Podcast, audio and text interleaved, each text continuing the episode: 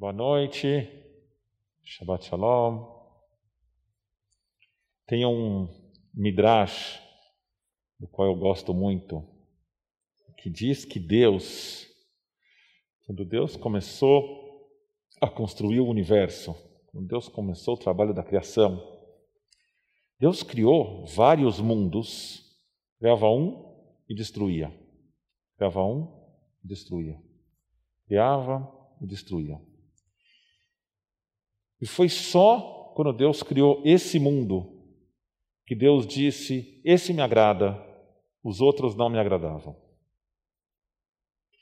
Nem Deus acertou de cara quando chegou a hora de um projeto tão complexo quanto a criação do mundo. E precisou falhar algumas vezes antes de se sentir satisfeito com o resultado.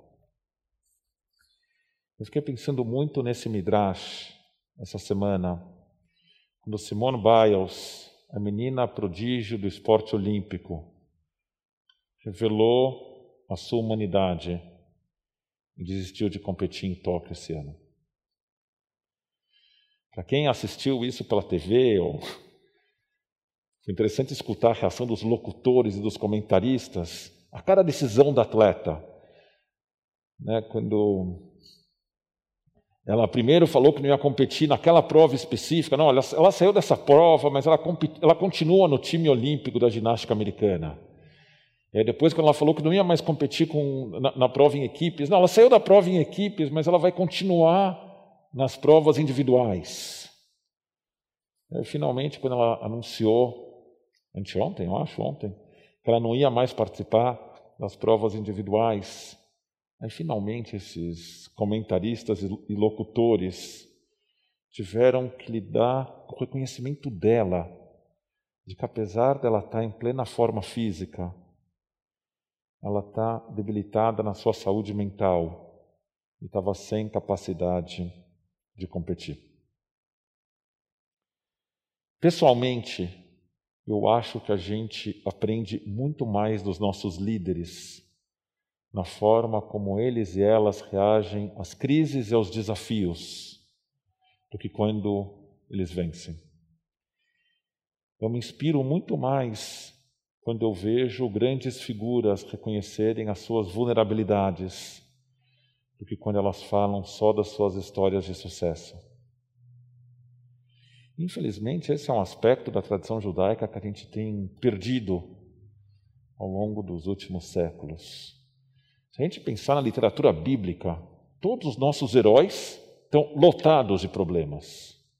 Avraham escutou o pedido de Sara e expulsou um de seus filhos junto com a mãe dele para morrerem de sede no deserto. Escutou o pedido de Deus para matar o outro filho. Yitzhak tinha como filho favorito Esav, não escondia de ninguém. Rivkah tinha como filho favorito Jacob, não escondia de ninguém. Jacob passou a perna no irmão e no pai para receber a bênção da primogenitura. E se a gente fosse ficar falando dos defeitos, a gente ficava até amanhã de manhã, pegando personagem por personagem, os seus defeitos que de alguma forma lhes garantia a sua humanidade. Esses traços das suas trajetórias pessoais que indicavam falhas de caráter, mas falhas como todos nós temos. É isso que faz com que esses personagens persistam e continuem sendo relevantes para a gente até hoje. Ao longo dos séculos, a gente foi se sentindo menos confortável em reconhecer que os nossos heróis tinham falhas, e a gente foi construindo narrativas através das quais a gente justificava essas falhas, e muitas vezes a gente até as transformava em grandes virtudes. E assim, a gente foi se sentindo menos confortável em reconhecer as nossas próprias falhas, tanto as individuais quanto as coletivas.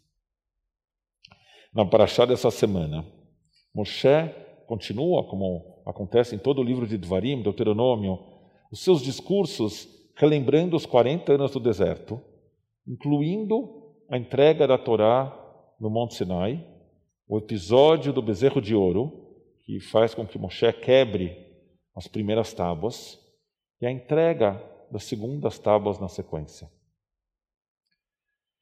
Eu pessoalmente tendo a ver a Torá como o nosso projeto conjunto, o livro no qual estão reunidos os nossos valores, as nossas histórias sagradas, a base das nossas leis e também o gosto judaico pela polêmica, o fundamento de um sonho com uma sociedade mais justa e mais igual, que proteja os seus vulneráveis com especial atenção. A primeira versão desse projeto, desse sonho, foi estabelecido em tábuas talhadas e inscritas só por Deus.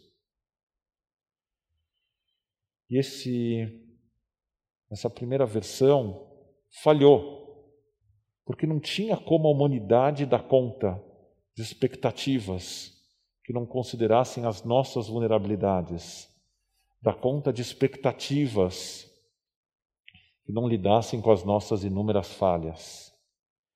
Quando Moshe quebrou aquele primeiro jogo de tábuas da lei, aquilo pode ser visto como o ato que reconheceu a falha, é um processo que estava fadado, estava destinado ao fracasso.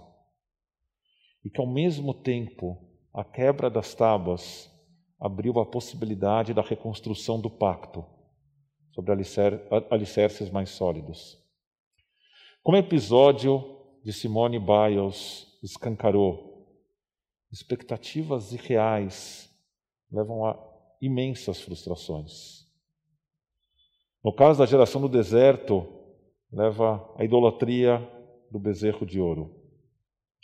A primeira reação divina a essa história, a perceber que aquela primeira versão do pacto, aquelas primeiras tábuas talhadas por Deus e escritas por Deus, não tinham dado certo, foi de profunda frustração.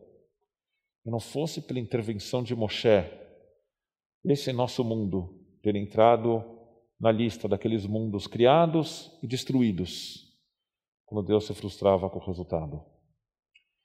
Mas Deus parece ter ouvido, parece ter percebido que a humanidade precisava de um sonho no qual a voz dela também era considerada. Do ponto de vista mítico, isso é representado pelo segundo jogo de tábuas da lei, em que Moshe esculpiu as tábuas e Deus escreveu.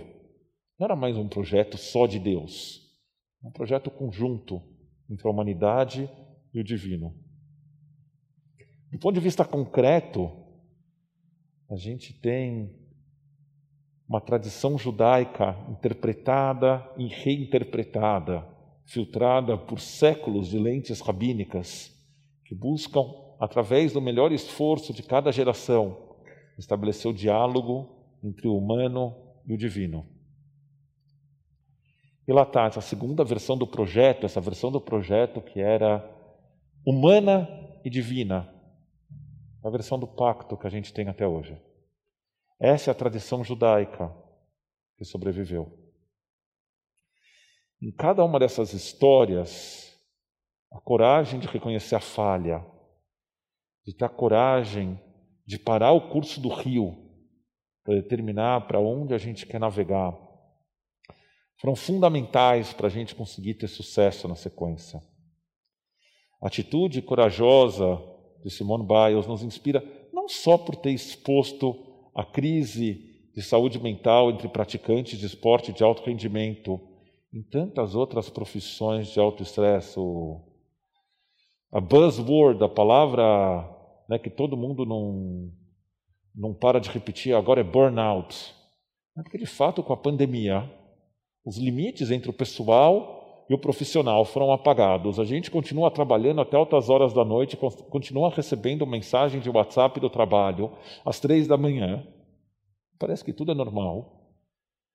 De fato, a nossa energia mental está sendo esgotada. Mas não só por isso a atitude da Simone Biles nos inspira, mas também pela possibilidade de que ela, reconhecendo seus próprios limites, ao mesmo tempo em que enxergava o seu imenso potencial, sai ainda mais forte desse episódio, tendo construído a capacidade de trilhar o caminho dela, não o caminho que os narradores e os comentaristas gostariam que ela tivesse percorrido, mas o caminho que é verdadeiro para ela, mesmo que isso afaste das próximas Olimpíadas ou dos esportes de alto rendimento. A gente está hoje na ponte entre Tishabeav e Rosh Hashanah. Tishabeav, o dia do luto pelo ódio infundado, disseminado, tanto naquela geração do ano 70, quanto na nossa geração de hoje. E Rosh Hashanah, o dia do nosso julgamento pessoal e coletivo. Uma época de avaliação, de introspecção, daquilo que a tradição chama de Reshbona Nefesh, contabilidade da alma. Nesse processo, a gente tenha a coragem de reconhecer as nossas vulnerabilidades e a coragem ainda maior de desistir dos processos que nos levem por caminhos perdidos e de então a gente conseguir se reconstruir. Shabbat Shalom.